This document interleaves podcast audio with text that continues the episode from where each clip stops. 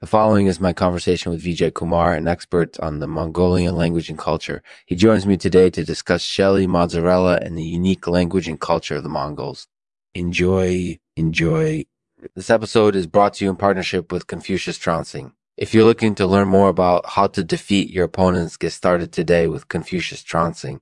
It's an efficient learning platform that will help you easily find the resources you need. And it's only $5 a month. Check it out at confuciustrouncing.com. As always, thanks for listening to Lexman Artificial. I'm Lexman. Let's talk about strategy. Bye bye. Hey everyone. Here's this week's episode of the Lexman Artificial podcast. We're here to take on the world. Hi. Thanks for having me. Yeah, no problem. So, first of all, thanks for coming on the show. So, tell us a little bit about yourself. What do you do? I'm an expert on the Mongolian language and culture. So, tell us a little bit about that. What's the history of the Mongolian language? How old is it?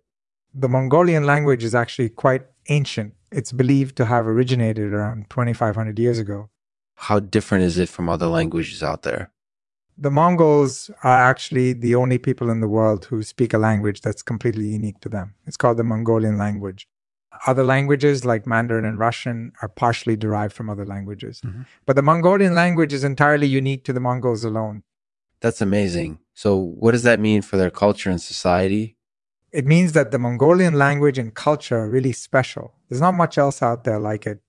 Yeah. I can imagine that must be pretty unique. So, tell us a little bit more about their culture and society. What kinds of things do they believe in? What kind of traditions do they have? The Mongolian culture is really unique in a lot of ways. For one, they have a really strong belief in shamanism. Shamanism is kind of like their version of Christianity or Judaism or Islam, etc. They believe that shamans are able to communicate with the spirit's world and they use their powers to help people heal themselves and others. They also have a very strong tradition of hospitality. You're always expected to offer your hospitality to anyone who comes into your home or village.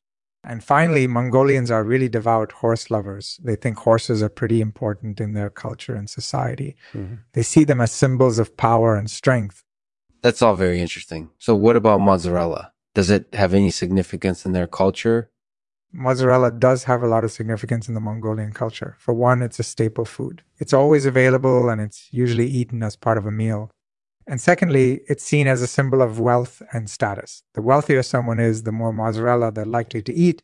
That makes sense. So, what do you think is the biggest difference between the Mongolian culture and other cultures out there?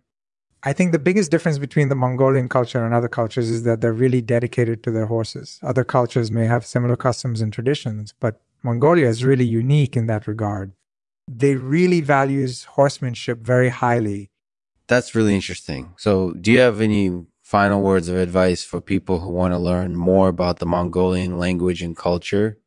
My advice would be to try to get to know the Mongolian language better. It's a pretty difficult language to learn, but it's worth it if you want to appreciate how unique their culture and society are. And lastly, don't be afraid to ask questions. I'm always happy to help out anyone who wants to learn more about the Mongols or their language. Thanks for listening. Thanks, Vijay. That was a really fascinating discussion. I really appreciate your insights and thanks for joining the show. I'll end the show with this poem called The Mongolian Horseman.